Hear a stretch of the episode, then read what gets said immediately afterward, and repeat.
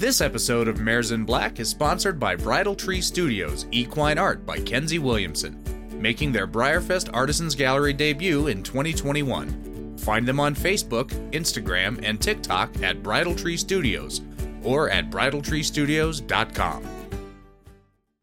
The Mares in Black want you to know that we think Black Lives Matter. People of color matter. LGBTIQA plus lives matter. People with disabilities matter. We think all populations that have been systemically oppressed matter. We hear you. We see you.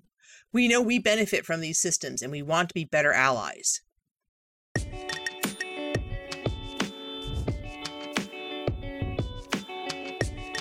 Hey, everybody, this is Heather with the Mares in Black. This is podcast number 76, the newscast for the end of June. This is the Model Horse podcast for hobbyists by hobbyists. I am joined by a very special guest today because Jackie is laid out. So I want everybody to give Katie Niles a warm welcome. Yay! Katie is uh, one of our patrons, and we were going to talk to Katie um, about uh, for our Pride series anyway. So I just asked her to join the whole show, so Jackie doesn't have to worry about it. So thanks for joining us, Katie. Yeah, no problem. Thank you. So uh, before we go into the show with all the news and stuff, Jackie and I usually do a catch up. So if there's anything interesting you've done lately, why don't you let the fan base know? Um, She's looking around her house like, what have I, I done lately? um, uh, I have painted nothing. I have. I'm building. I did my BreyerFest pictures. Um, I had. I set for a photo show? Yes, for the uh open performance. Nice. Um, yeah. So I did that last weekend. So everything's kind of on hi- hiatus, so I can take a break and not be chaotic, and then and pack Ah. and move. So I got all my photos uploaded except there's one horse I need to take pictures of and I keep procrastinating. And I think it closes tomorrow and I need it to closes tomorrow. It's like gotta pay for my freaking stablemate too. Like everything's just backburnered because I've been like for the last two weeks just packaging prizes for Candyland and shipping them. So Oh, cool. And didn't y'all just move too, or did y'all just close? we bought no, we bought the house and closed, but we live. It was the whole reason we bought this house, so we wouldn't have to move. Oh, okay, cool. So it's the house you're in. Got it. Right, right. Nice. Like it was kind of like, what's worse, spending three hundred fifty thousand dollars or moving? That's all that house costs. Do you Yeah, want to know about- what my neighbor? No, well, yeah, you're in count. If we moved into the house we wanted to move into in Denver, it would be eight hundred thousand dollars yeah, yeah. for just uh, Well- just a house, right? Not even anything. So Exciting. there too. It's it's not L.A. bad, but it's it's But pretty terrible. Like for context, I bought a house, my first house in Denver in 2011, and it was like with up and down, it was 1,400 square feet. Um, the it wasn't terrible, but uh, we paid. This was during the crash. We paid 143 for it. Damn, And- that's awesome. Yeah, five years later, when we moved to Texas, which was Oh, not a good idea. Um, Depending on the part. for my job, uh, we turn around and sold that. We double our money on that house. So That's that's how that's how fast the Denver market got out of Mm. control. And that was in Wow. I want to say that was in 2015. Yeah. So That's yeah, so now it's that same house is valued that little crappy house in a, a in a not very good neighborhood in East Denver is worth four hundred thousand dollars. So Oh wow. Yeah. yeah, so if you start talking about the super desirable areas in Denver, where if you want anything over 2,000 square feet, it hovers near a million dollars. Start Yeah. easy, you know? Gotcha. So, Gotcha. so right now, the, the part of the reason this townhouse is a bargain is it's in Aurora and nobody wants to live in Aurora. Gotcha. Gotcha. Yeah, the Um, townhouse. I, I- I'm learning the townhouse is, is a is a good route to go. That may be the only thing we'll be able to afford. out yeah, oh, this is the only way we could have gotten in the market. Yeah, for Yeah. sure. Gotcha. So we want to thank everybody for all the shout outs and compliments to the show. Jackie is running our social media and she usually shares all of those on uh, for Instagram when you tag us. Um, as of yesterday, we had no new countries. Hmm. Boo. I know. Um, and on the show, we are continuing the Pride series, even though this is going to come out in July. We are, you know, we just like to celebrate Pride all year long. Huzzah! Pride is forever. always. Um, and we'll be talking to Katie about um how she identifies, how she got in the hobby, and just general nonsense. Um, I have one correction. Last week when we did the interview with um with Vincent, I got so excited about his lipizzans. I said that I saw the lipizzans in Germany, which I did not. My parents took me to Vienna to see them. Um, we used to go to because this we had two tours in Germany, and the second time we lived really kind of close to the Austrian uh, border, so we would go to like Innsbruck, Innsbruck and Salzburg, and one time we went to Vienna and blah blah blah. So just wanted to let everyone know I'm not an idiot. yes, that was an amazing episode that I thought he was so good. that was so cool. Um, and I could picture everything when he was talking, and I only saw the picture like once or twice. I I was listening to it, and I am by far like I'm an amateur artist, but I Right. I want to do best customs in like two to three years now, and I have Yeah. an idea from it because of listening to that show. So, Would you do performance? Is that kind of oh yes, yeah, for sure. he's um i think it's it was interesting to me that that wasn't uh, intended to be best customs it was just something he wanted to do which i think you know it, in a way makes it better. It's not this laser focus of what what do the judges want? How can i win this? You know yeah, it's just a passion project which clearly you know made it really spectacular. And the passion comes out from that. Yeah, yeah, Right. I I love I love that because the idea for me when all these people talk about their customs, it's like, oh gosh, I'm gonna do it in the last month or you know in the next eight months, and I'm like, I can't do that. But if I have a plan, like he said, oh, this is just a passion project. It's something I've been planning and work towards Right. that. And hey, whatever BreyerFest comes after that, perfect. Right. Right. All right, we uh we are going to take a break and we'll be right back with the news. News. The Mares in Black would like to thank our newest patrons Shannon Hampson, Tiffany Rufo, Shannon Tostanowski. And as always, our herd nerds Allison Pareas, Andrea Brigadier, Ann Field, Ann Hudson, Ashley J., Bree Cundiff, Brianna Ashkar, Chris Walbrook, CJC, Cynthia Wyatt Briley, Danny Boyko, Danielle Feldman, Darlene Stoddard, Eclectic Equines, Elaine Boardway, Gail Berg, Haley Walker, Heather Bullock, Heather Jackson Lane, Heather Wisner, Heather Zeiger, Jana Wright, Jenny Lambert, Jennifer Wilson, Julie Ward, Katie Niles, Kelly Weimer, Kenzie Williamson, Chrysalis Studios, Katie Murata, Laura Heidkamp, Levi Kroll, Lisa Esping, Lori Larson, Mackenzie Ferguson, Madison Parkinson, Maeve King Devery, Mary Reardon, Megan Smith,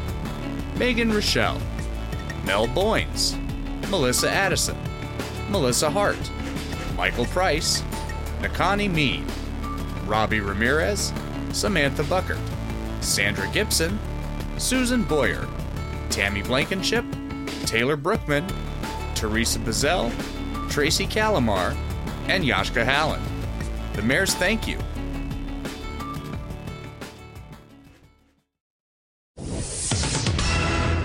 Are back with the news. Um uh, as always, Mares and Black news is first because it's our podcast. Yay!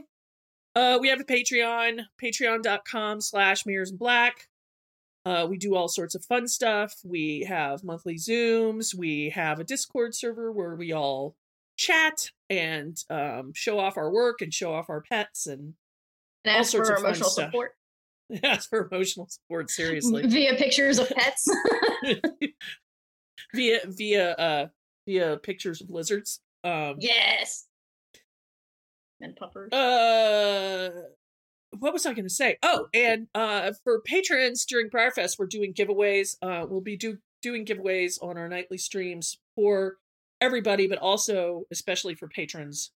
So that's another nice little uh little uh benefit. Uh, we're also talk- talking about doing a movie night once once a month where we can all just you know kind of crowd watch a movie together.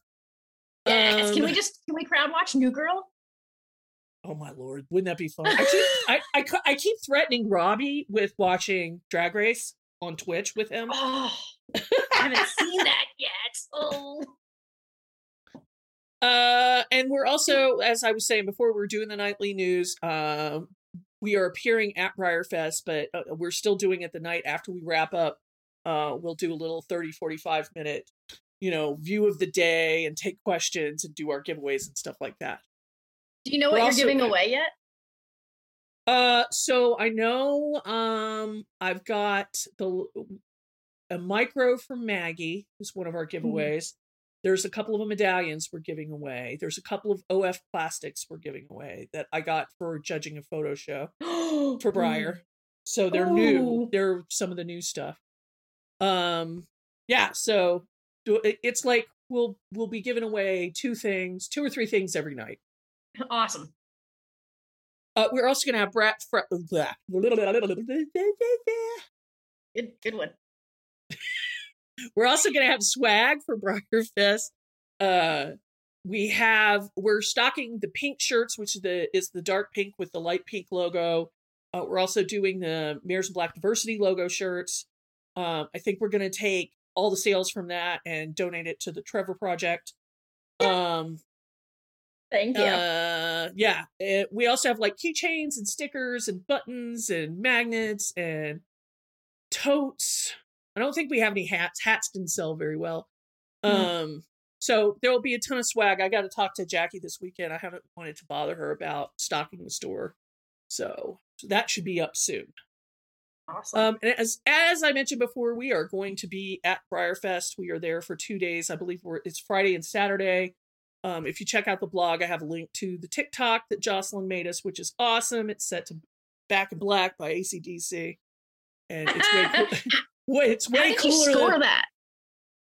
uh, we were so we were on the phone with um with Jamie and Kat, who are for people that don't know are the uh, event planners uh, for BreyerFest and all the other Breyer um, events. And we were kind of talking, uh, tossing around ideas, and I was like, "Wouldn't it be funny to maybe have some black mares on the counter, or you know, all the black mayors That's that Breyer's ever made?"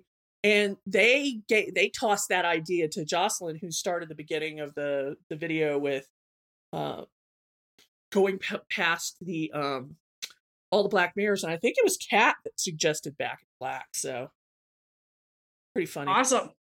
Awesome.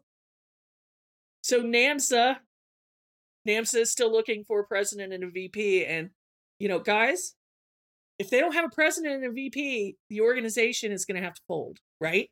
So, I mean, I I I have very complicated feelings about that about the organization because I've I was involved in it for so long, but you know, uh, you're without nationals, you know, there's no more big organization to qualify for to look forward to.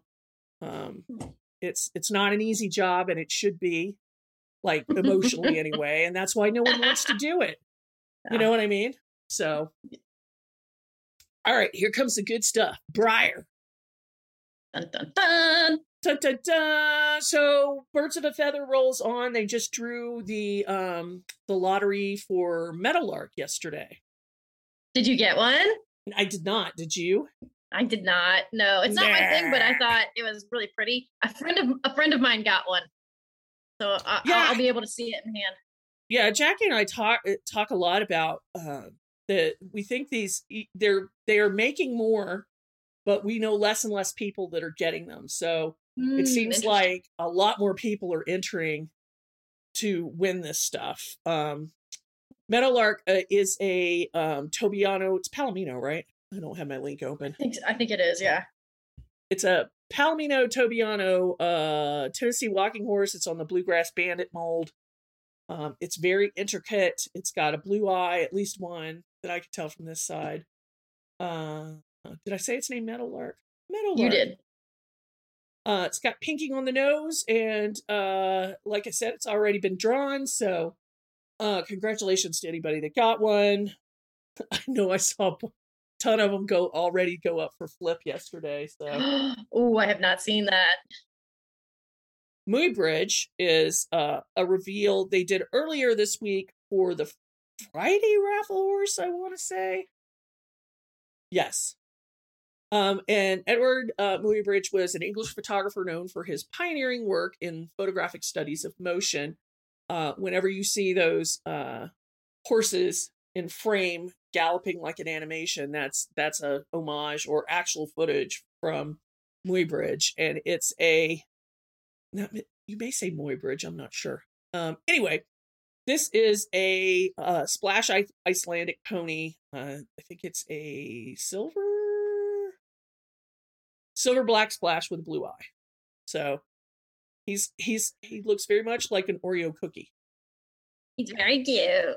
He's cute. I love his uh I love his mane. His mane's very silvery. I think he did he have a little bit of mapping? My link isn't popping up. Yep. He's got Yeah. some mapping around the barrel, around the face, um, the two white legs in front, and then his tushy is totally white.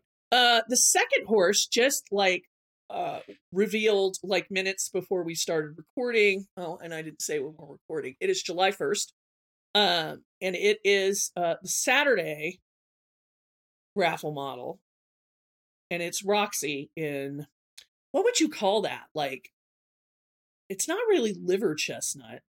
Yeah, because it's got a little little bit of flaxen in the mane and the tail. Yeah, it's got some flaxen. It's got dark legs. It's gorgeous. Oh my god. It's Silver Bay. That's why Okay. I wondered. I Okay. my first my first because it's very it's very subtle. Um, so my Mhm. first thing was to say, oh, that's like tostado chestnut, but uh, this is Bon Bonheur, obviously an homage to Rosa, who uh, who drew or painted the horse fair and plowing in uh, Nivernais. So Mm. yeah, so this is uh this is really pretty horse. Looks like it's got one white sock and some white markings on the face, and it's glossy, like glossy, glossy, glossy. I wish they'd done a um a head on shot because that that whatever it has on its face, some blazer or stripe looks precious. Yeah, it does. It looks like there's a bullet hole at least in part of it. It that like right on the it? nasal bone. Yeah. So so yay for that. Mhm. Somewhere Aaron Corbett has hyperventilated and passed out. someone re- someone revive her, please. Uh and then we got uh we got a sneak at auction lots. We I, I think these are silent auction pieces. Um we haven't seen any of the the new or created for BreyerFest 2021 auction horses. So there's a for this there's a, a full set of seven art surprise models. Um, there are a set of the custom contest horses, the Emerson and the Little Morgan. Um, there is a customized Bas- Bashkir Curly. Um, I thought so. This is cool. I thought it was uh flopped for a minute when I first saw the picture. Uh, so this is donated by Emily Oakes of Moonfire Equine Art. Um, He's very cute. it- yeah, there's a painting of Picasso by Jane Tilton, and then a complete set of sailor models, which was the Vintage Club Running Stallions in the decorator colors. So yeah, Do you think those? I, so I'm not. I'm still learning vintage stuff and whatnot. Do you think those will go for a lot? The last four, or the last? no, well, I mean, I think they'll go for a decent amount, but they were released Yeah. by the Vintage Club, so they're a they're not truly vintage, Mm-hmm. and b they were like I believe the Vintage Club is 500, so there's um I don't know if it was 500 each or 500 total, so I think it's Mhm. 500 members, so there's 500 each of those, I believe. Someone can Gotcha. correct me if I'm wrong. Or maybe not, no, because they did a gambler's choice. Yeah. So 500, 500 divided by four, that's how many of each there are, maybe. Fire likes to mess with the numbers sometimes, so I don't know. It's like, uh, with the shires they did that way the the blue copenhagen is the rarest one like it seems like there's a butt ton of gold charms and not many of those copenhagens so Is okay, glossy. So Copenhagen is the denim looking one. no the denim looking one is wedgwood Wedgwood got it.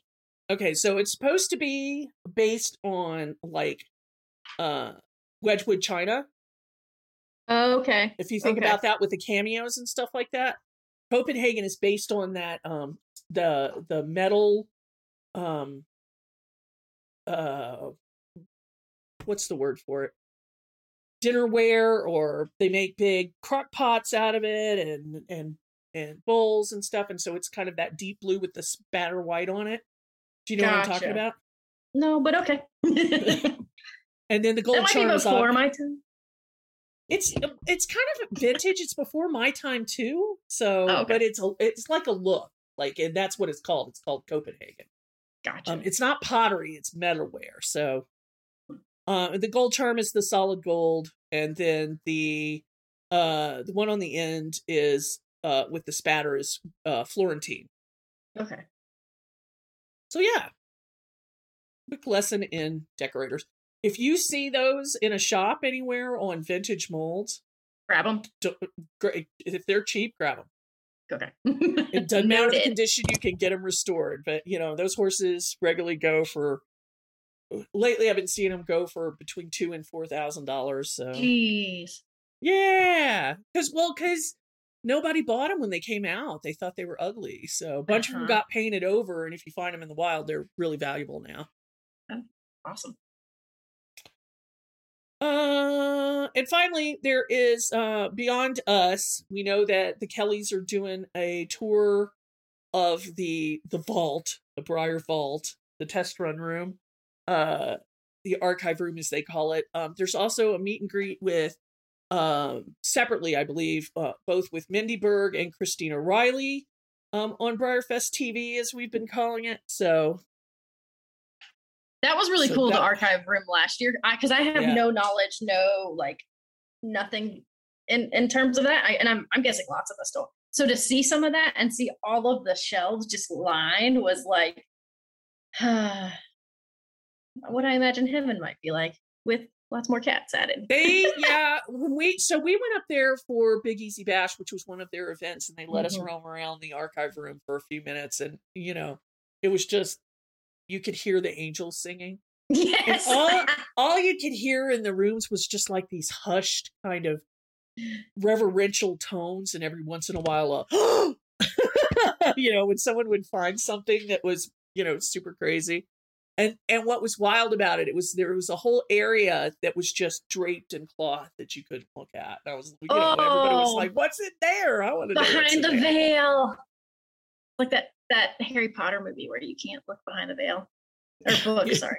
yeah, we just fall through like serious. Uh, Breyer also sent out the newsletter, um, and it's got uh, it's it's got um, a feature story called "In These Unprecedented Times," which Jocelyn's a skink for putting that in there. We'll get to that when we talk about BreyerFest Bingo. Um, they're Yes. also doing a June giveaway um, for uh, for a Latigo checkers. This is the chestnut, solid chestnut Latigo. Um, Fireheart is shipping late. They wanted to let everybody know that too. It'll probably start uh, shipping the seventh. It's gonna be so worth it. Oh my god. I know it's it beautiful. I can't wait to get my mitts on it. Yeah. Um, and they're also doing a collectors club showcase. So your newsletter, if you're part of the collectors club, should be in your email box. So check it out. Now, on to Briarfest related events. Uh, Mears Black has a directory. We're still getting entries. People are artists are emailing us at, to add their stuff. Um, wherever I can find people announcing their stuff, or if they you know, email us at info and and give us the particulars. This list uh, goes from Thursday through Sunday and lists what artists are showcasing stuff, selling stuff, and when. Um, if they don't give me anything particular, it just says TBD, they may just do stuff all weekend and they don't know. So That's So- that list is really helpful because I'm like, I still, you know, this is will be my my third, no, my sorry, my second BreyerFest, and so I'm just like, oh my god, there's so much going on. But to have this as like a roadmap, roadmap Right. is that the right word? Something like that. It's Right. great. So thank you. it's um. So you haven't you haven't done an in person yet, one. I haven't, and it, it Oh. coincides almost right with Pony Finals, and so my dream has always been to do BreyerFest and then Pony Finals. Oh, me too. I've I've wanted to go to Pony Finals and just hang out for BreyerFest because ponies. Right. One year they I think they overlapped and they were like, "Oh, we will never do that again because the amount of children and and squeeing and all the things." BreyerFest used to go later Oh, in did it? July. It used to go like the third week in July, and they've moved it. Yeah. And I think it's because of Pony finals. Pony Finals. they were like, no, no. Um. So also Bree, who uh is one of our patrons, did a did a cute little what what BreyerFest special run are you? You know, you see all those um um It's like BuzzFeed quizzes. What Schitt's Creek character are you? right um or like the zodiac sign or you know Oh, stuff yeah. like that so so she decided to do it with the special run so um so she did uffington pesci merle grand cavallo surratt ansel tassili uh Canassus, the seven Arts surprise and pollock um Which one are so you? i you know i kind of want to say i'm grand cavallo but really i'm probably just pollock I think I ended up being Surratt. Just place take the Starbucks out and put like Dunkin' Donuts or Like- the local coffee shop. like there's like they say in the matrix there's you know the digital proje- projection of yourself in your mind of what you think you are but really you're just a grilled cheese sandwich Ah, that's great.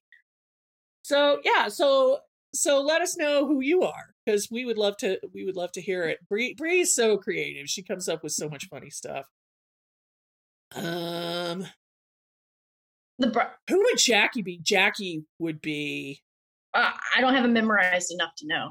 I don't have it open either. that's what your list is for darling I know.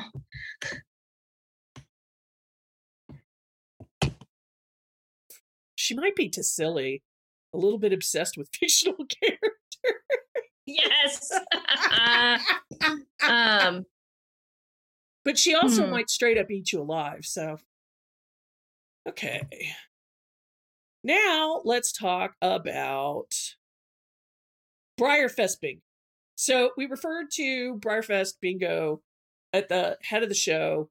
Um, we have two versions. We have um the PG thirteen. Let's talk about that first. Aaron no, no, no. posted- First, we need to talk about who inspired BreyerFest Bingo.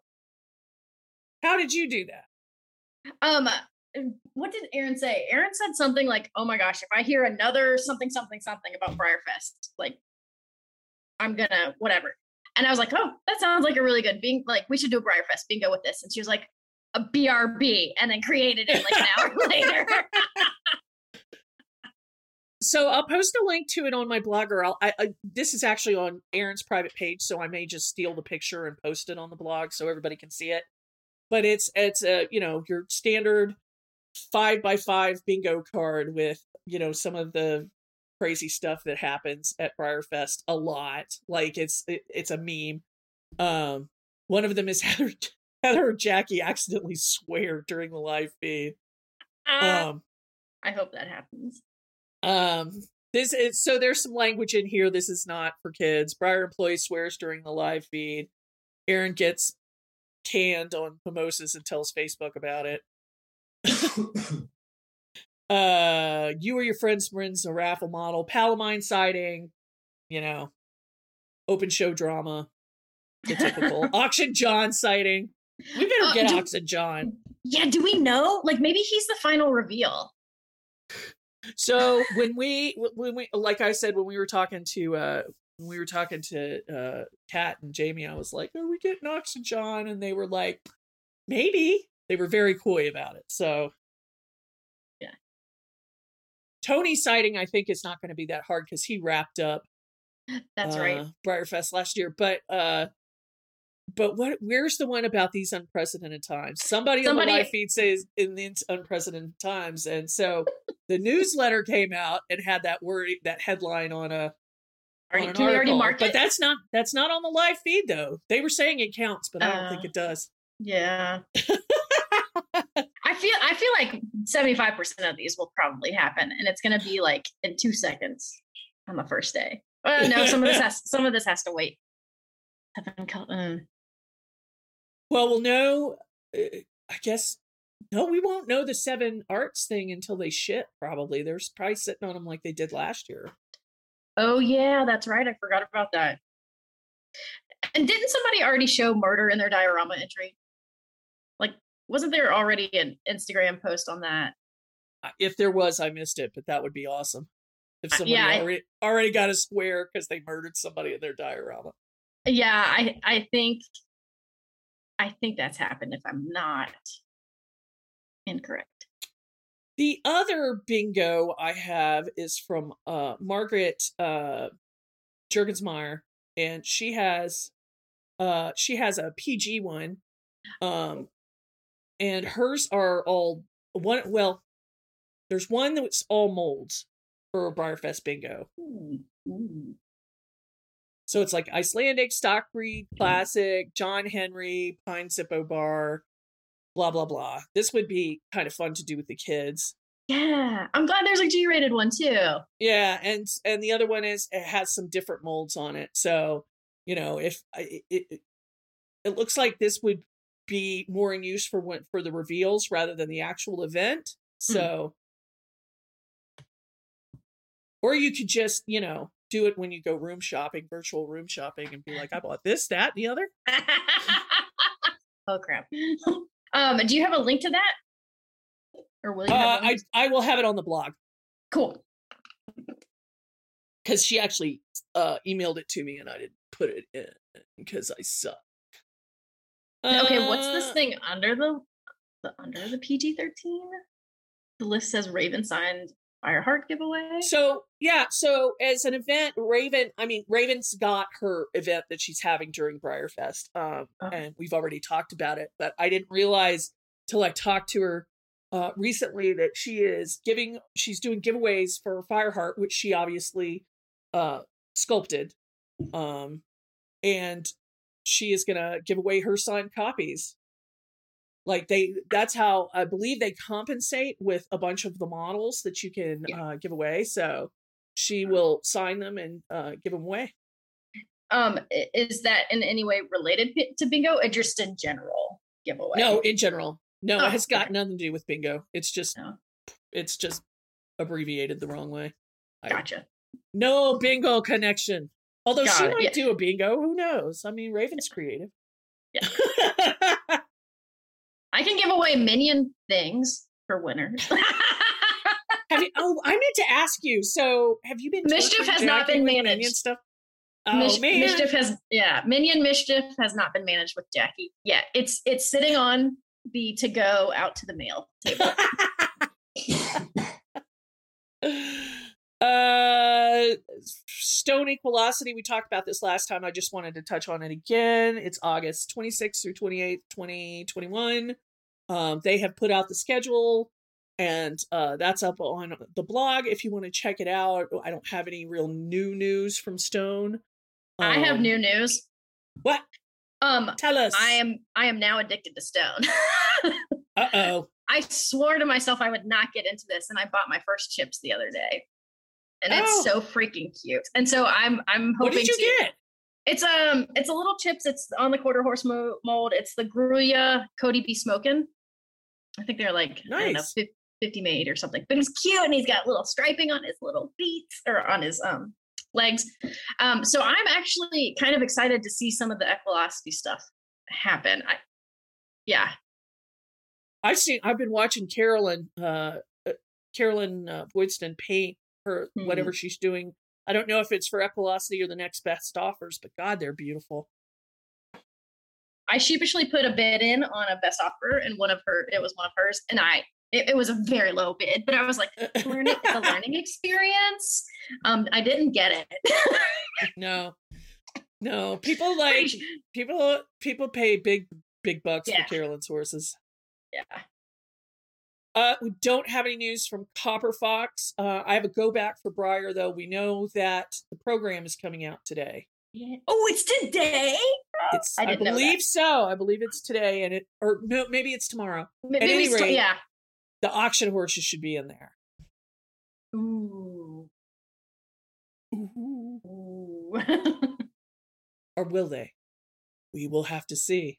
dun, dun, dun. Dun, dun, dun, dun, dun. Um, moving on to others. So last night, um, HRCC Hagen Renaker Collectors Club had their online fellowship for 2021. Um, we already reported that they announced the dates for next year. It's going to be in March, I believe. Um, but uh, uh, Christina debuted some new stuff. Pardon the pun, because debut has been discontinued, which is the little Arabian stallion in the gray colorway. But they are making the mini um, Maureen Love Quarter Horse Mare in the debut colorway for for this year, and it is beautiful. It's this beautiful white smoke color, gorgeous. Well, crap. now Um, I gotta go go collect China. You need to you need to join. You need to Uh, join. yeah, yeah, There's so many I nice do. horses. Uh so as I said, debut is discontinued, replaced by the mini quarter horse mare. Um she also debuted a Kelso as a mare with Vanguard as uh her foal in steel gray, like the the vintage color. Um and that being said, she let us all know that the paint that uh, has been used uh, by her and by everybody uh, glazing, um, trying to get the Hagen Renaker look, has been discontinued. And she's going to have to formulate all her all of her colors all over again with paints that are uh, still being made. Um, and she seemed upbeat about it, but uh, I could tell that uh, she's incredibly disappointed and stressed out over it. And I I got the sense that she is worried about um, being able to match uh, the brilliance she got before. She mentioned something about doing some tests and having some muddy results. So it's it's going to be uh, it's going to be a, a hike for Christina, and I. Don't en- envy her in trying to uh trying to recover kind of her production line because that's a ton of work. Um so good luck. Um and she also forgot on her on her feed to show a she was going to and forgot a scamper chestnut splash bowl. Um but that's all available on um the hr uh collectors club page for you to look at and you have to be a member to see it. So, all right, just for giggles, I um, NBC dropped the equestrian schedule for uh, the Olympics. So just because we're all horse nuts, uh, I also linked that on the blog so you can track when the individual and team um, events are going. I I just saw a post from Charlotte Dujardin that she has been selected for the uh, British team and she's taking Pumpkin as her horse, which I I'd love if anyone knows listening to the show, I just love Pumpkin.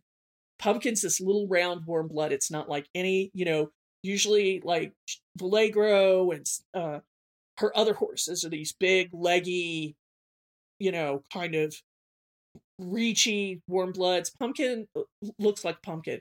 He's oh my gosh, it looks like a pony. He does. He does. And I Breyer's got to make a pumpkin mold. Please. Wow, he's So I'm super excited about pump- pumpkin going to the Olympics. Woo! Yay, pumpkin. Uh, we also have sad news. Harry, Harry deLeyer, who was the owner of Snowman, has passed away. He was uh, pretty ripe old age, but it's always sad when we lose somebody from the horse world and the hobby. Uh, Breyer made the Snowman mold like a few years ago to go along with the Snowman movie. There was a movie, so It's a good documentary. I watched it. yeah, it was good. Um, I think in the Wheeler Museum they have a whole little setup for Harry and and Snowman, and they have the Oh, Breyer so horses cool. on it. Yeah, Yay! I know. I think they have Gem Twist on there too, and I'm like, mm, that's not Snowman, but okay, it works. They were like white horse, whatever. Yeah, They made him in several molds. yeah. Uh, we also have this foal is so cute. Um, Celtic Knot Studios Holly Connor has this little kind of rearing, twisting, fuzzy, drafty looking foal. It is Poison. darling. Oh my god, Isn't it? I love that. Yeah, Look the the herring is. fur. I love the the the the fur texture is just awesome. Um, it's hot off the printer. Uh, it's still got its little sprue attachments on it, but it's just so cute. Ugh. It's so cute. I need one of these Oh my so gosh. bad. I love the fur on the offside too. It's just it's it, yeah. Just want to touch it. Yeah. I would that be hard to paint? I'm again, I'm still not great at painting.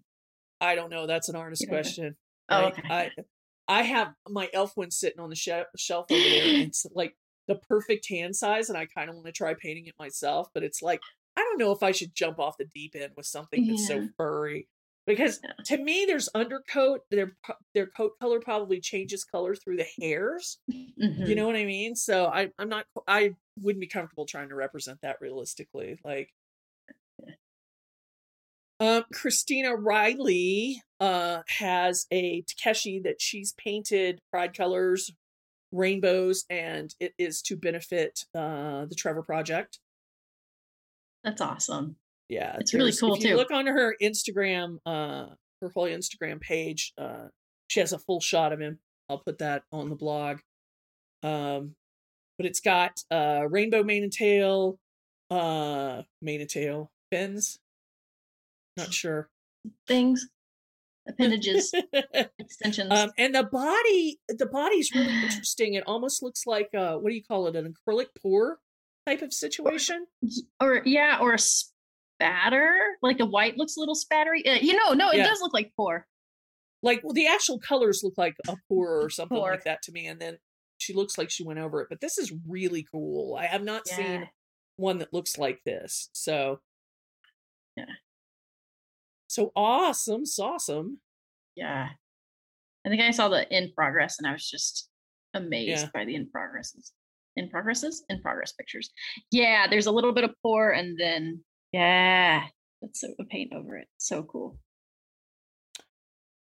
uh mila pierce who has moved to my neck of the woods and i'm excited about that uh has an oakley in progress it's a black leopard appaloosa hair by hair it looks painstaking she has a picture of the brush in the shot and it basically looks like you know everybody jokes about painting with a cat whisker it looks like a brush with a cat whisker in it Which I have tried painting with one of my cat's whiskers. It is incredibly hard. I don't know if people were just joking or if that's serious.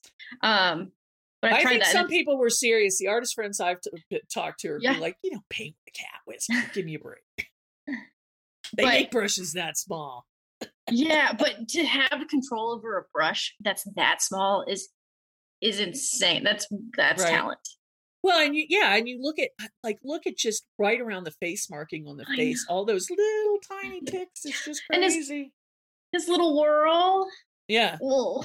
Oh, yes. I wonder. I wonder what she's gonna paint the surrounding. Looks like she's painting it gold. If I look, if I go up a level, so cool. Uh, and finally, uh, for Raven, uh, Raven is going to uh, open up her Medallion Club signups on July 1st. That's today.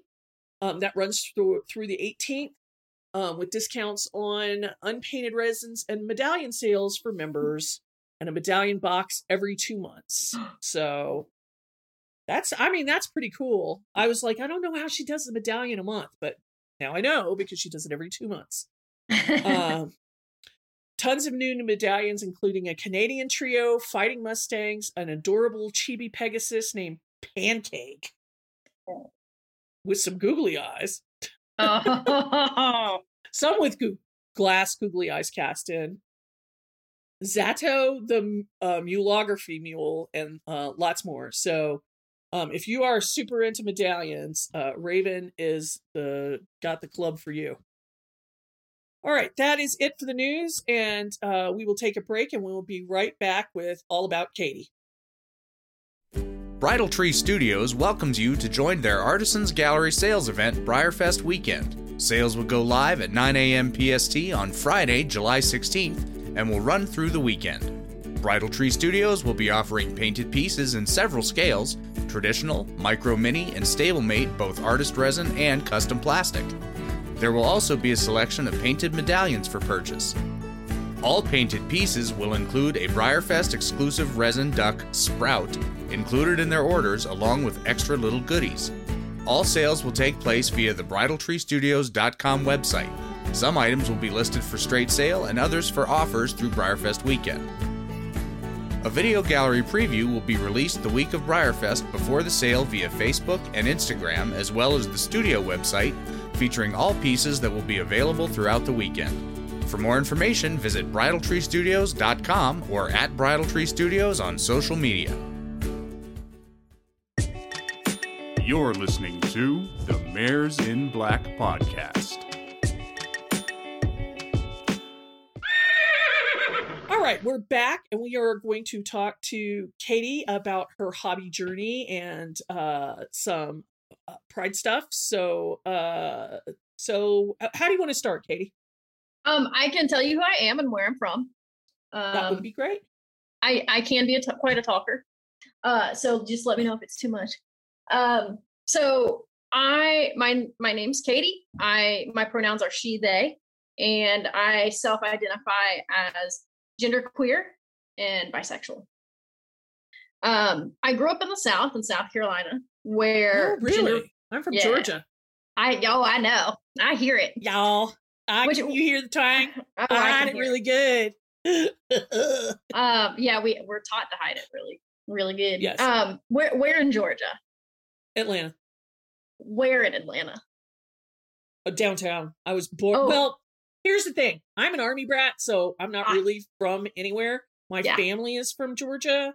Uh, my grandparents were in Stone Mountain. My Mhm. aunt and uncle are in um, Roswell. Historically, uh, a bunch of my father's side of the family is from Milledgeville, which Oh, was yeah. the old the old capital before the Civil War. Um, yeah, they're like nine, ten generations of Malones and in Georgia. Yeah, like I don't know what boat we came over, but it was early. Yeah, yeah. That's my dad's side of the family's like that in Tennessee and um Yeah. in in Knoxville and Farragut. right, Knoxville. You say it right. Mhm. Oh, I Um, know. So uh, I was born uh, in Atlanta uh, at George Baptist Hospital, and literally when I was three months old, we got stationed in Germany, and I left the country. Gotcha. Okay. Yeah, you This still is not about twang, me. This is about you. Though. this is this is the the secrets of being a therapist. I'm also a therapist. I and I yeah, sh- it. oh, go ahead. can you share what you do? Yeah, so I'm a psychotherapist, a marriage and family therapist to be specific. Uh, and I, the demographic I work with, I work with a lot of people who have anxiety, depression. Most therapists do that. My specific um, specialty is um, people struggling with uh, gender identity or um, navigating their gender journey. So that could be non-binary, that could be transgender, that could be uh, any not Just gender coming out. Co- Yeah. yeah, mhm. and and helping a lot of times helping teens and kids navigate that with their parents or That's- young adults. excellent because I I am sure that is confusing as hell for kids that don't know why they're feeling the way they are. Yeah, it it's it's crazy what happens to us and what our bodies do when we're not our true authentic selves. Yeah. Um, in the lives we tend to lead when we aren't, and um, yeah, I've seen plenty of people's bodies either shut down health, in health wise or emotionally because they're not living out who they truly are in their identity, uh, gender identity. Um, but yeah, so part of all of this too is I'm on a gender journey, and um, growing up in the South, it's very much uh, if you're born female, this is how you are. You go to school, Um, Absolutely. and, and it's still like that. It's it's getting better. I, I don't want to you know over exaggerate. Um, but my mom expected me to be married. Um, Yep. Go to I go to Go school to to, get my college, find a man, join a sorority, get married, Yes. have children. yes, two point five kids, white picket Yep, fence. absolutely. You go Join to school to get league. oh oh my gosh. I have a soapbox about that. It's a good thing, but people people have tried to get tried to push me to join junior league and i'm like that is not me. I'm all about volunteering and charities. So for for me it was you go to school to get your mrs degree.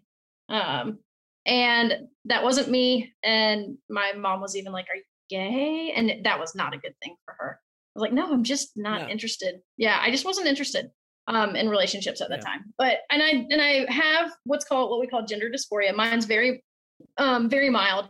Um and gender dysphoria means i don't feel quite right in the body that i'm in. Um Mm.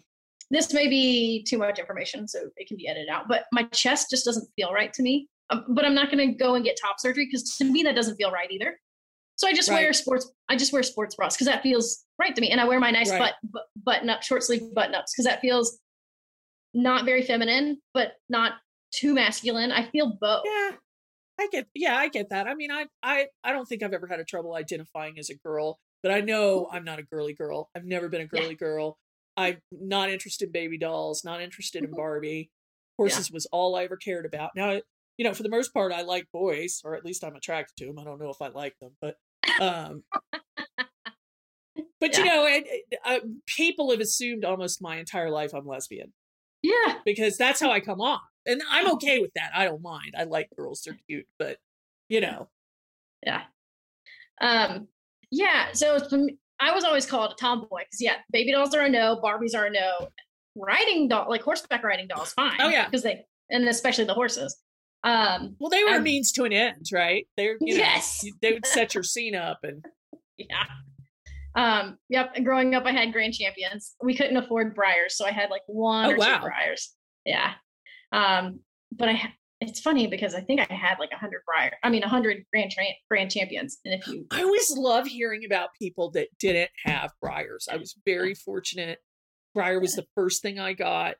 I Mhm. immediately attached to them, and until till I was twelve or thirteen, that's I was like, if you're gonna buy me something for Christmas or my birthday, this is what you buy me. I don't want anything else. Like, Yeah. um i think the the three Breyers i can remember that i got throughout my childhood was um i think it's a g1 little stablemate the little chunky gray and white drafter yeah, the G1 drafter, the little Yeah. Belgian looking one. oh yes um He always he always always reminds me of a little bite-sized candy bar for some reason. awesome um i think i had a is it the um stud spider chestnut Stud spider. pinto i had the um yeah, chestnut they made it in chestnut pinto. Okay, so I had that one. Um, and I think the Proud Arabian Mare in um, Bay Pinto. It's the other one I had. Um, but yeah, so I had a ton of grand champions, and I had multiples of the same one too, and didn't care because they all had different names. Um, but that's that's what I did growing up, and I played with boys, and I just felt, and I was raised by two older brothers too, so I felt like I have more masculine energy than I do than most people assigned female at birth. Um, Yeah. So so for people, with that. yeah. Um, so though I use the word gender queer for myself because I don't feel totally comfortable as just female, but I don't feel totally comfortable as just male either. That's not my Right. identity. Fair. Um, yeah, and I I don't I don't like dresses. I don't feel comfortable in them. Um, and there are some days where I feel more masculine, and I will present more masculine. Um, Yeah. I'm still I'm still learning what this all means for me because uh, what's amazing for the younger generations today, they have this language of Yes. uh, transgender, non-binary, and all these different labels if they choose a label, if they want a label. Sure. Sometimes sometimes the labels aren't helpful. Um, but so at, when I moved to California, I started hearing more about these things, and I was like, oh my gosh, like this, that's me, that's how I am, and and it just feels I feel more at home with myself. Only in the last couple of months have I started using the pronouns she, they. Uh, more so just to try things out and see if that fits for me. Um, so um, if you or anybody else sees me and they're like, oh gosh, I don't know how to use she, they, what does that mean? That means for me, it's different for each person. That means for me, you can use she, her, hers, and they, them, theirs. Um, some people want you to mix and use both. I'm okay with either. So, um, yeah, and I only learned that I was bisexual like about four, four or five years ago. Um, because again, in the South, there is only most of the time there's only one way to live, and that's heterosexual. Um, but yeah, I uh, who is it? There's a comedian that I think it's Ilana Glazer who says her sexuality is like a cocktail. It's like 75% hetero and 25% um, gay. Sure. So that, that's kind of how it is for me. Um, but I'm I'm married to a cisgendered man um, who loves getting his nails painted though.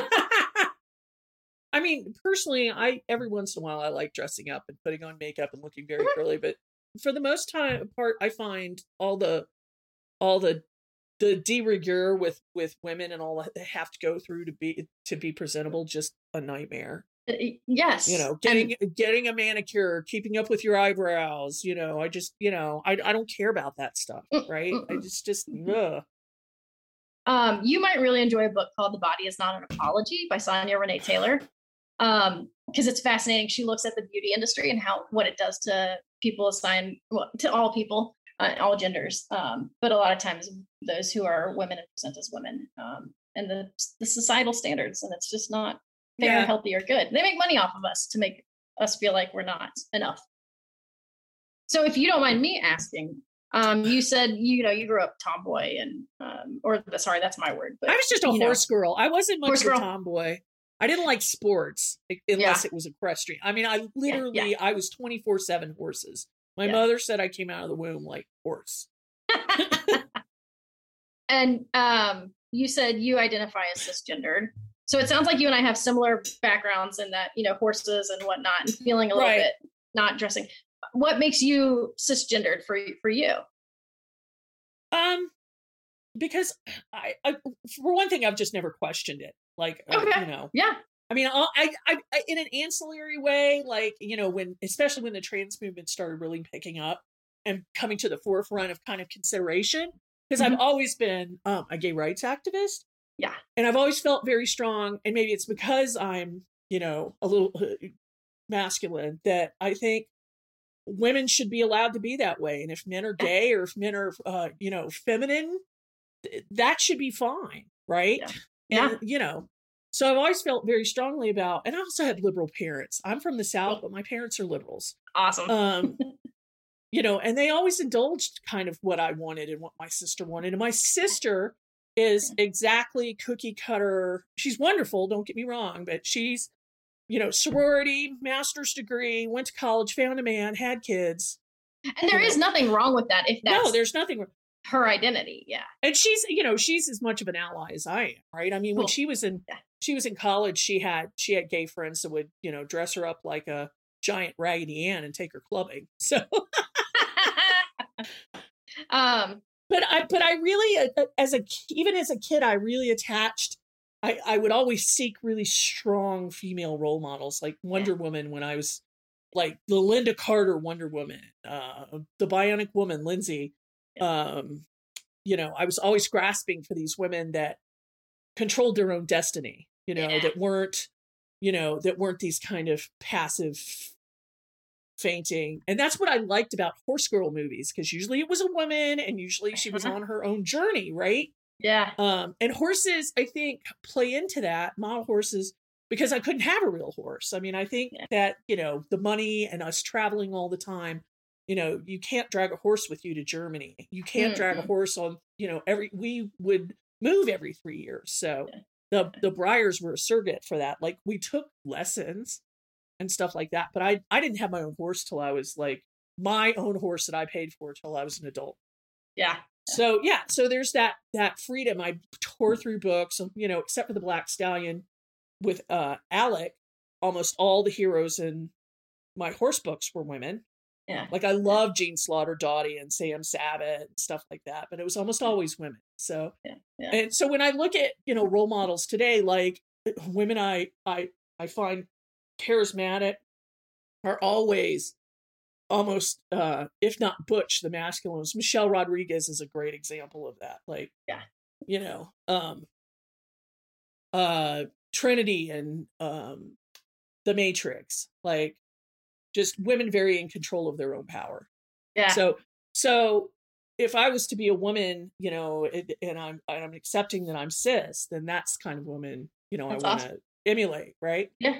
Yeah, that's awesome. I asked um, for your experience as cisgendered simply because to point out to people your experience as your gender and and what we say natal sex or what you're designated as. Um, and my experience of my gender, they can sound similar but feel different, right? oh absolutely Which is which is awesome, and that's okay. And it's amazing that we have we can have, like I said, language for this.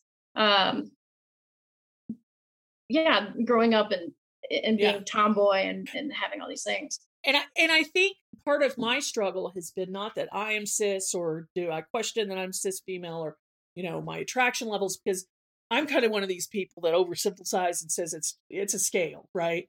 And I know it's more complex than that, but I just want to you know it's no one's just 100% straight or 100% gay, right? And, you know, I think that's what we're trying to address now is you know what that means, what attraction means, what we're attracted to, and stuff like that. But I uh, you know, gay was always very when I was uh, coming up and became an uh, you know ally, an advocate, an activist. Um, being gay was just a switch for me, right? Like you're either gay or you're not, right?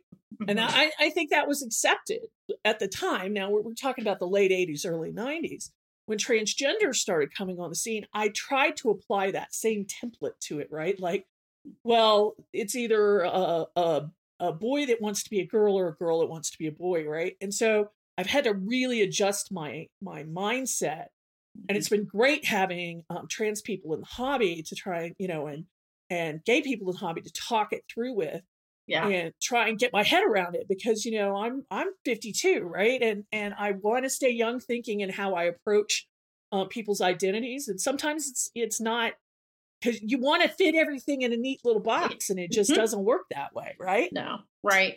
Our psychology for for evolutionary purposes, it's easier when things fix in a fit in a Mhm. box. Um, and and as we grow and evolve individually, we have to realize too, though, that it's not going to fit in a box. You have to feel fit, uh, sit with that discomfort that oh, it's not quite all this or not quite all that, and that's okay. Um, yeah. So that's that's me and how I identify, and that's you and how you identify, and it's right. and it's and it's wonderful and everything is it can be very nuanced and it's just about okay that's okay that's great or not that it's even okay it's amazing and, and celebrate it Well, and, and if you really look at it, we talk about being raised in the South and how everybody's you know put in put in their box, right? I mean, I, at the end of the day, we can the human race came up with this construct yes and got you know got married to it and that gender um sex being a physical or thing like how you're born and that's biological but the whole construct that this is how you should be because of that that's all on us right Yeah. so if we got rid of those expectations and just let people be i mean i Mhm. understand we have to have some sort of classification just because we have to name everything right as the, the human race we got to label everything whether you know smart or not so um i think if we and, and i think it's happening in in more progressive areas that we just kind of have to let go of looking at someone and go oh they're this. Right. And they should act like this and i'm going to get uncomfortable if they don't right? Right. And it, It- it's okay if you get uncomfortable but you notice that and say okay i'm uncomfortable fine but let me think this through. Let, how Mhm. do i understand this? Not oh Yeah, shit yeah. so uh, so let's switch gears to model horses. Yeah. so um you said uh when we were talking earlier this this is your second BreyerFest so you've had grand champions growing Mhm. up when did you like when did you find the hobby at large online and when did you uh, uh, learn about Breyer and BreyerFest and all that kind of stuff Uh, so my niece, um, I'm not sure how she did it. Uh, she was in South Carolina, and they have like the Palmetto live shows and whatnot. Um, my niece was helping somebody with their model horses, and she was telling me about this. She's like, "Katie, have you heard of model horse showing?" And I think at the same time, I found something on Pinterest where I was like, oh, those are three gorgeous gray horses at the beach. And I looked, I was like, oh my God, those are model horses. What? Those are Josie Yeah. Grays. Yes. Yeah. and and so I did the deep dive on Pinterest, and and then my niece um, Evie kept telling me about these things, and she went to the, the show. She's like, they take makeup brushes, and they you can't have dust on them, and I'm like, oh my gosh, this sounds amazing. And so I then I just did a deep dive, and uh, what does what is this? And it took me about because I was just finishing grad school. It took me um, a few years to be in the trenches as a therapist, getting my hours, doing um, you know, over, being overworked and whatnot. And now I had the last two to three years, I've had the time um, and a little more resources to I was uh, say more disposable income, I'm sure. a little bit, yeah. Um, so I can, uh, and I started off with stablemates because those are a lot more affordable and tra- easy to travel with. And then um, I think I joined right after the, t- or I started the hobby right after the 2018 Namo Pamo. And I was like, oh my gosh, what is this? And then I did the next Namo Pamo. Um, but I started off with two stone issues. I've since gotten rid of them because I'm quote unquote not a stone person. But as you guys heard, I just picked up my first chips. So I'm going back into that arena. Um, and I fell in I love with love the ish. I like two Yeah. of my uh Pam Hutton customs are ishes. yeah it's cute it's super cute but i it like i knew i wouldn't be able to keep up with stone uh so i had to to go with the stablemate Breyers to start Right, right. um and so um i i live in the los angeles area and we have a big halter community so um a lot of people put on halter classes or halter shows uh but not a lot of performance and performance is really Yeah. my is my thing because i saw the setups and i was just blown away um and i've i've always loved to build things. Uh when i was younger my dad was into woodworking. Um, and he had his own he was actually an alcoholic so one of his hobbies when he became sober um, was to do woodworking so he could keep himself busy. Yep. and he, he had a huge workbench in our um, garage and i would go and play. I, I was an, like an unintended five year old with all these these woodworking Right, tools. right. and nobody can Well, nobody I mean, I, I think you're younger than me. I'm I'm Gen X, so I mean, nobody Mhm. would have cared. They would have been like, "Oh, play with power tools, whatever, kid." yeah yeah We're we're gonna go out for a while. you Yeah, can stay here yeah. and babysit your sister, but mom, I'm ten. um, are your parents uh, baby boomers No, Or- okay I am early, early, early Gen X, 1969. So they're technically the Yes. generation before. Oh, okay. Yeah. So I'm I'm a bit of a, an anomaly. My mom was born in 42, 44, I can't remember. So um so you were you're Gen you said Gen Z or Gen, Gen X. X. Gen X. Yeah, so my brothers are Gen X. So I was raised in similar mentality. Um and so uh yep, I was unattended, all these woodworking tools, to mess with them, mess with mess with the saws. Uh loved it, built built really nothing. Um and then um, my father passed away uh, when I was young, and so and I just hid all of that and repressed it and just said I'm just going to be this great little kid and do well, and nobody has to stare at me and look at me at this kid who's lost their father at a young age.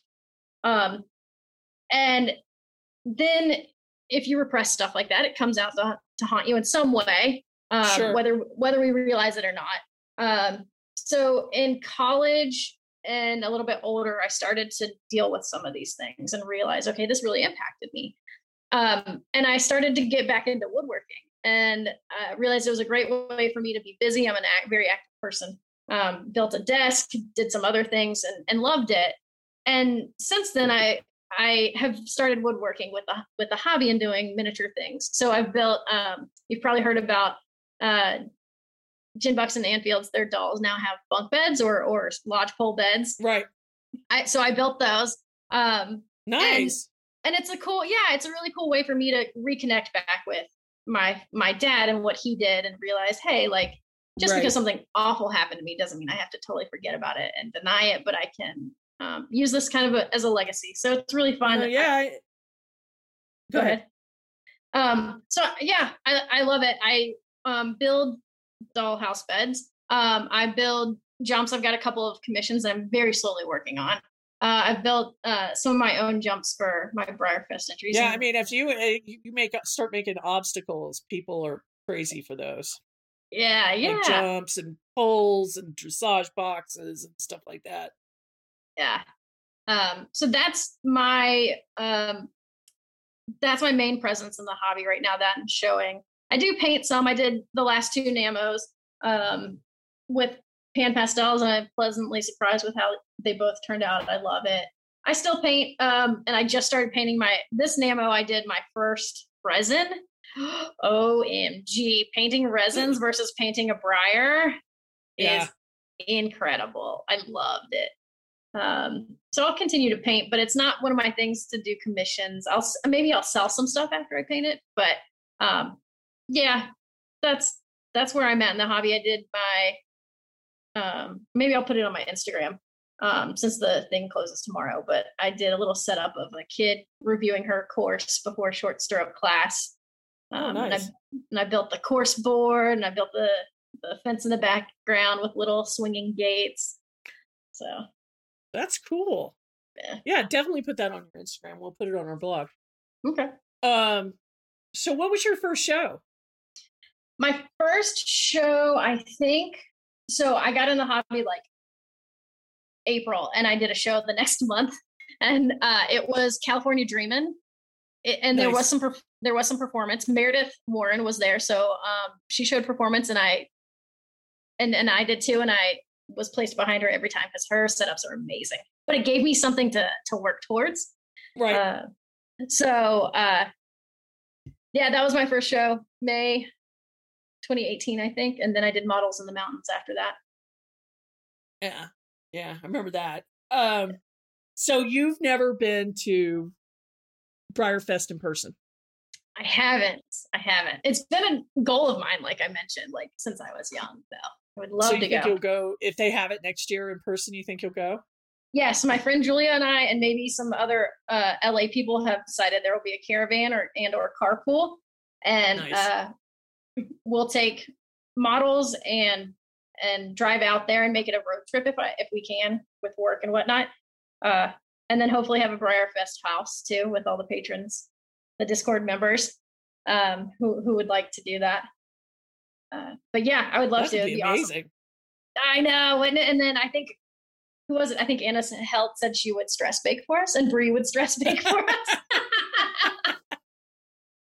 Yeah, I, I've done the drive a couple of times uh with Josh and then I drove out with Jen Scott um from Colorado and that's that's 22 24 hours so yeah, yeah. so California is at least 3 days maybe 4 Well, and that's the plan to make it to to draw it out so that we can stop in Boulder actually, uh, and then make our way uh, to Kentucky. And then we have cars to bring back all our new models, the new swag. so Jackie and I would always say cuz sometimes I fly up to New Jersey and drive in with her um so uh we'd always say oh you know we'll have room in the car and we never have room in the car and then we have to go find a FedEx and ship everything Yeah, I'm worried that's going to happen, especially if it's more than two of us, and I think it's going to be like four, four to six of us. Um so part of the reason I I really love the hobby is I can be my weirdest self in the hobby, right? Um, Yeah. I I found friends uh, being an army brat I was kind of really isolated with uh my models when we moved around but about the time we settled in DC I found other horse crazy girls that rode that I took lessons with. We went to the same junior high school and you know we kind of had this whole amalgamation of you know, hor- model horses, horses, you know, signing pedigrees, blah blah blah, and you know that's there were but like there were boys, but that was kind of not really important to us. Um, and the older I got, like the more I got into the real horses, and I kind of dumped the hobby, and uh, you know, all my horses went into a closet, and Yeah. and I had, you know, I was in heavy metal, so I had all these posters all over my wall, and you know, dressed like somebody was going to kick your ass at 7-Eleven. um, so when I image. finally got out, when I finally got out of college, you know, and kind of had a job, started settling down, I was kind of like, I wonder what's going on with the hobby. Like, I kind of like doing that. I wonder where my horses are. And, you know, I typed it into a search engine in 1994, and I was like, oh hell, like, yeah. you know, live shows were a thing. NAMHSA was about to be a thing. I think that that NAMHSA was founded in 1995 or something. So, you know, so yeah. So, and I was like you, I was like, I found a show and oddly enough, it was super close. It was, you know, this was when I was uh, in Louisiana. Uh, Kim, uh, Kim James, um, had a, had, was still having Bayouland Live and down I went. And that was it for me. I was like, this, these are my people, right? Yeah. I, I can be a weirdo. I relate to these people. Like I I can't explain to you how well I probably can, like finding your click, right? After yes. just like smack, I found my click. I'm not going anywhere. It's dramatic and it's crappy and it's fun and you know the highs and lows of the hobby. This yeah. is my these are my people. Yeah. Right? Yeah. Yeah. But I also say that as, you know, it's predominantly straight white women. Mm-hmm. So how, what are your thoughts on the hobby as a safe space for people that aren't straight white women? Uh, um, they, it also tends to be people with a, a, a better set of income. Mm-hmm. So, we, so there's, you know, and I've had this conversation with with um, with some people. We've done an episode about classism as a hobby as well, which is a whole nother kettle of fish. But so, what are your thoughts on that? Uh, so you remember how you said you were you grew up being very what was your word? Not it wasn't stubborn. It was like headstrong. Well, he- headstrong, yes. So when I went to the, my first live show, I I had heard. So I did my research. Um, was on all the Facebook groups. I'd kind of heard and seen and observed there there's some uh, more conservative minded people. Not a bad thing, right? Um, I uh, was so strong minded. I was like, you know what? I'm going to wear my shirt that says "Protect Trans Kids" in big bold letters, and I'm going to present that this is who I am and and see what happens. And uh, Story Strikes, Jillian came up to me and she was just like, I love your shirt. And I was like, oh my gosh, thanks so much. And she had on a rainbow belt. And so we talked and had conversation and nobody right. said anything. And so I was like, okay, maybe this is safer than I, you know, thought. Um, and so far, or this far, my experience has been um there it just it's just like the real horse world uh yeah it's just like the real horse world and really any hobby niche or any hobby group or or click there's some sure. safe and unsafe spots. Um mine has overall been pretty good for my experiences. Um and the the classism is real for sure. Like i said i grew up in a single um single parent a single income um household so i just had grand champions. I would love to see the hobby more accessible um, I since I'm now in a place where I have more resources, time and uh, financial, I try to offer sponsorships, or I would love to see, and I would love to see more of that. Um, but I don't know how people feel about that. You know, it'd be something to explore because is that just a handout? I, I, don't know, but I would love to make um, things more accessible to other people, uh, like BreyerFest, like uh, mod different you know different models. I love mm-hmm. all the giveaways, the raffles, that kind of stuff. Well, and there's a lot of uh, we've tried to to do it with the mentoring program to pull mm-hmm. people in because we're also um as much as we talk about uh, you know talk about pride talk about being allies we also want to pour you know pull pull everybody that's kind of un- underrepresented in. I think the best time to do it is youth you know what i mean? Oh so, yeah. and and for sure the classism thing is a problem.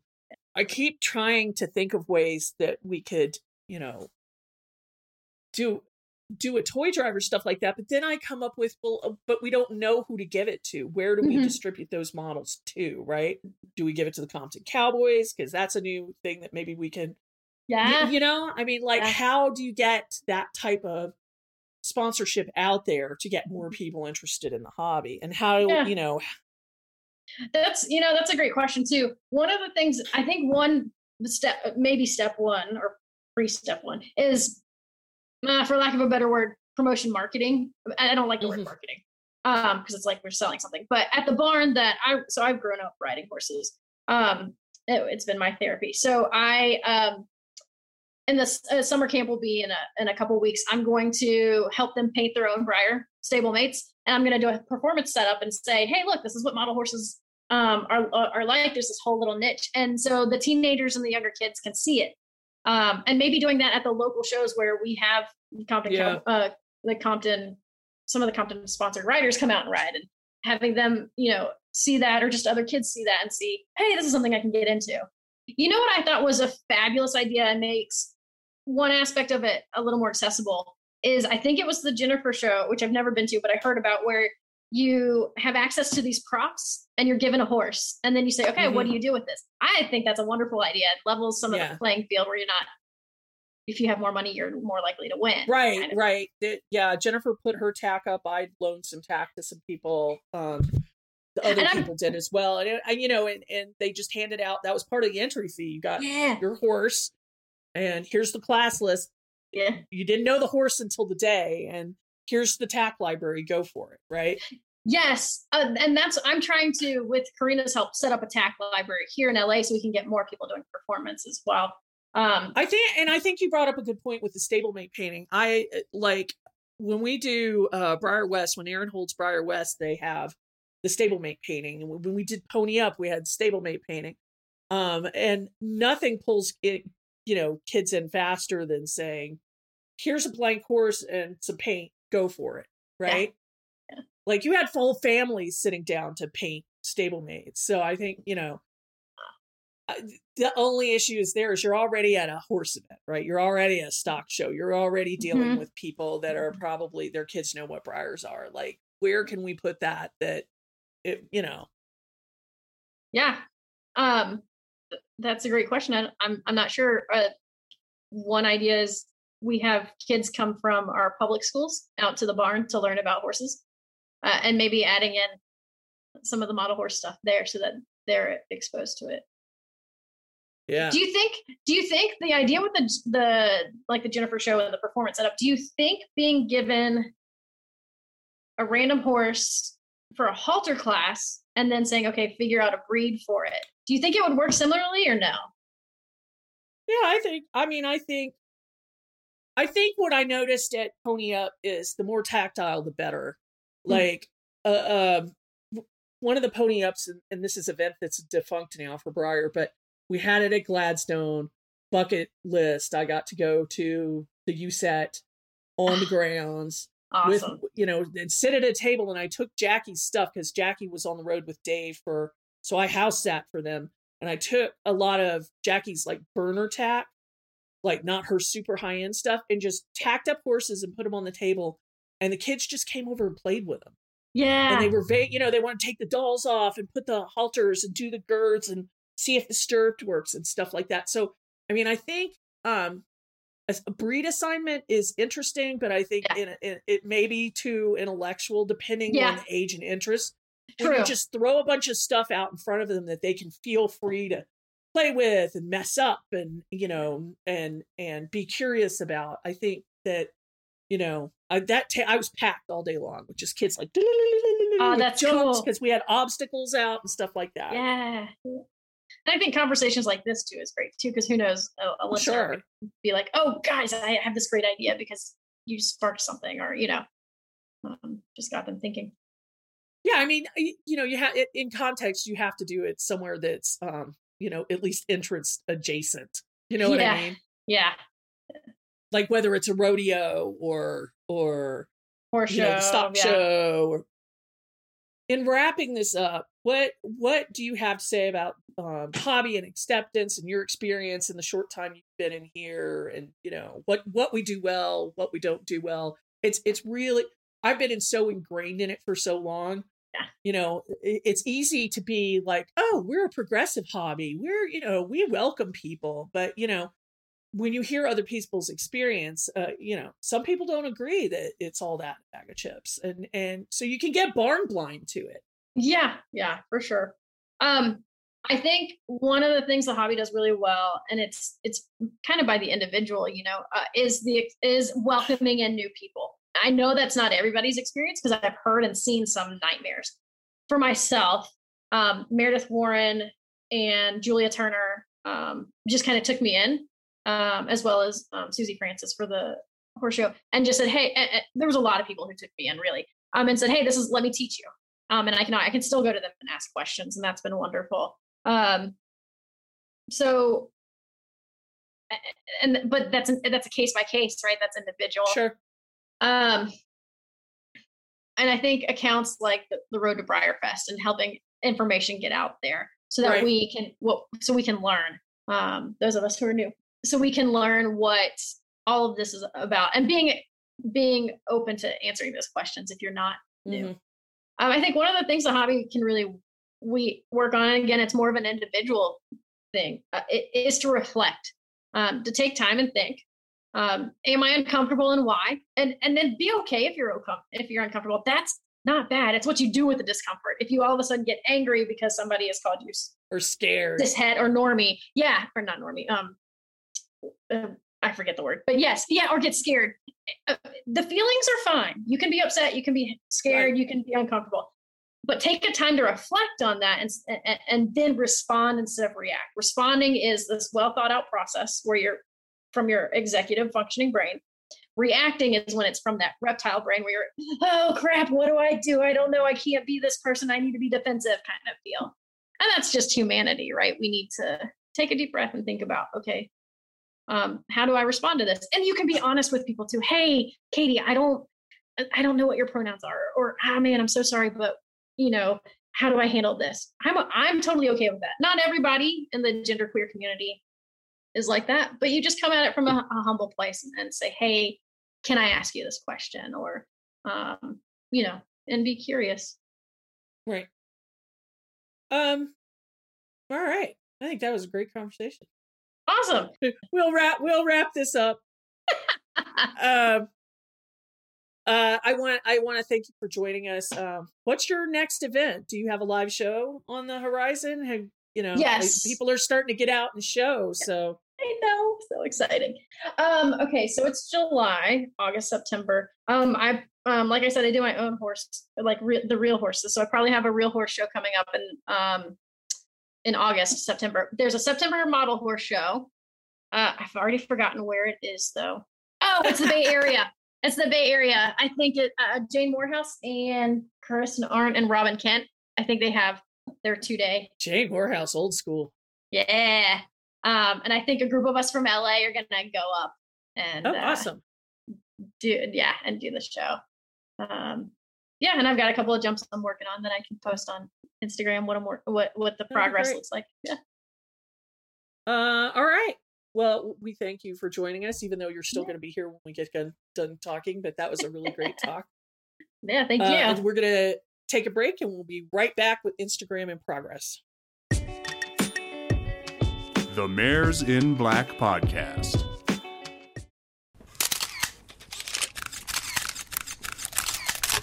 All right, we're back with Instagram in progress. Uh, the first picture we have is from Emerald Model Horse PS. I'm not sure what PS photography or something. Uh, on Instagram, uh, this is she makes backgrounds. Um, and I know a while back there was a big tutorial on how to make these backgrounds, but if you don't want to mess with it, this girl makes really good backgrounds. yeah, this is awesome. It's very crisp and very clean. Yes, very clean. Um, and it's got uh, a a pole mount on the wall. It's kind of got the typical white arena siding with the with the uh, with the beams, and then the um, the ring wall. You know, the. You know, as I call it, toe kick, so the horse's hooves don't gouge up the wall. Um, if you scroll down her Instagram, there are several uh, other examples of her work. They're kind of 3D. They have two walls instead of one on some of them. So, like if you if you wanted to do uh, a performance entry where you needed to be in a corner, bending into a corner or something like that, you know, um, you have a little more latitude with with uh, with your image area. Um, so yeah, so I just thought, you know, this was really cool. I don't think this creator is this creator's in Russia. So uh, Did you- did- props? Did you see that this folds down like a book so that you can just carry it? That's Yeah. amazing. Yeah, she uh, uh, and if you look at her Instagram, she also does pro. She does uh, obstacles. Mhm. Um, looks like she's starting to make tack. So uh, again, this is emerald.mhps on uh, Instagram. Yeah, I'm gonna follow. Who's Start next? start following them. I, I don't yet. Right. Rogue Horse Studios. This is Amanda Brock. This is uh, a draft horse. It looks like in progress that has a, a chicken sitting on its head. It's so cute. You know, I um, you know who it looks like? oh It looks like Fraggle. Oh no, Fraggle. Poor I Fraggle. know. I know, but it This can be an um, in memoriam to Fraggle. yeah, little floofy face. Look at Amanda's mane and tail, though. Oh, She just wow. slays me. And it, it, you can do a little droopy lip, fuzzy ears. She does the best CMs.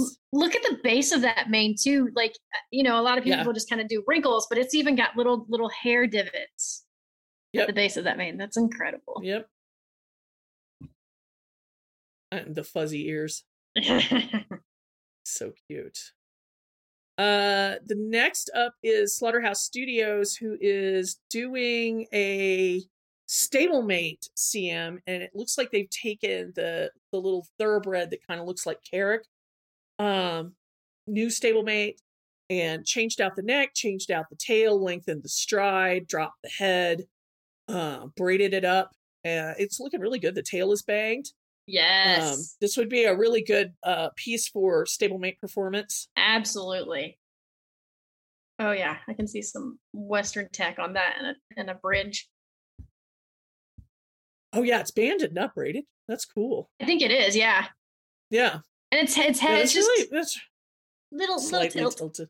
Yeah, the the work on the mane and tail is really great. Mhm. Um, and finally, Stephanie Blaylock is working on uh Thorn Rose Studio. Um, uh, the new release. I forget what. Do you remember what she called this? I don't. But the it's little the Pegasus. little the little Pegasus with the with the yawning and the fuzzy feet and it's laying on a cloud. It's so cute. Oh my gosh, I know. it's like it's a version of Tucker, but it's not Tucker. Yeah. So so this is looks like a chestnut Tobiano with little pastel pink and purple and uh teal wings, gold it. accents. It's just adorable. It's so Oh. cute. And I love how Stephanie Blaylock does the eyelashes, even though there's not eyelashes there. Yeah. That to me is incredible. Like you don't literally have lashes floating out, but, but she paints it so that it looks like there are. Yeah. Yeah. Super Thank cute. Don't want to boop its nose. Boop its snoot. Okay, uh, it's time for us to close the show. Thank you, Katie, for joining us. I know this Thank is you. this was last minute, but I, you know, we couldn't get it together with poor Jackie. Oh, I, I Um, hope she's feeling better soon. Feel better, Jackie. Uh, we are always looking for sponsors and shout outs. Uh, I have overhauled the advertising package, although uh, not much of the pricing has changed. I've just took a, taken out some of the technical stuff that really doesn't apply to us anymore. When we first started, I was like, "Oh, we're going to do this like a professional podcast." Ah. Uh, you can join our Patreon if you go to patreon.com uh, slash mares in black. Um, and if you want to subscribe to the podcast, you can find us on Apple Podcasts, Google Podcasts, Spotify, Amazon, Stitcher, or any other fine podcast buskers. Uh, you can also follow us on Facebook, Twitter, Instagram, and we are now on TikTok. Ooh, what are you on TikTok? Is it just Ooh. Mary Sue Black? It's Mares in Black. Awesome. Our Another latest, to- our latest TikTok was a tour of my Hutton shelves. So I'll have to so get on over there and check that out um and i think that's all we have we will be back soon uh because we always accelerate during BreyerFest we're going to try and get get out uh two more episodes before i have to hit the road for jersey um again thank you katie you have been Yeah, a thank you. marvelous host um Thank you. and we will see you guys next time bye Bye. Thanks to Bridal Tree Studios and Kenzie Williamson for this episode of Mares in Black. Please join them for their BreyerFest Artisans Gallery debut in 2021. For more information, visit them on Facebook, Instagram, and TikTok at Bridal Tree Studios or at bridaltreestudios.com.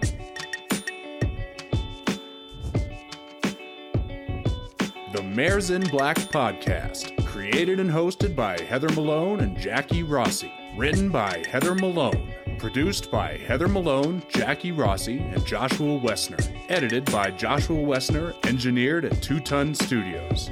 Fulfillment Enforcer, Jackie Rossi.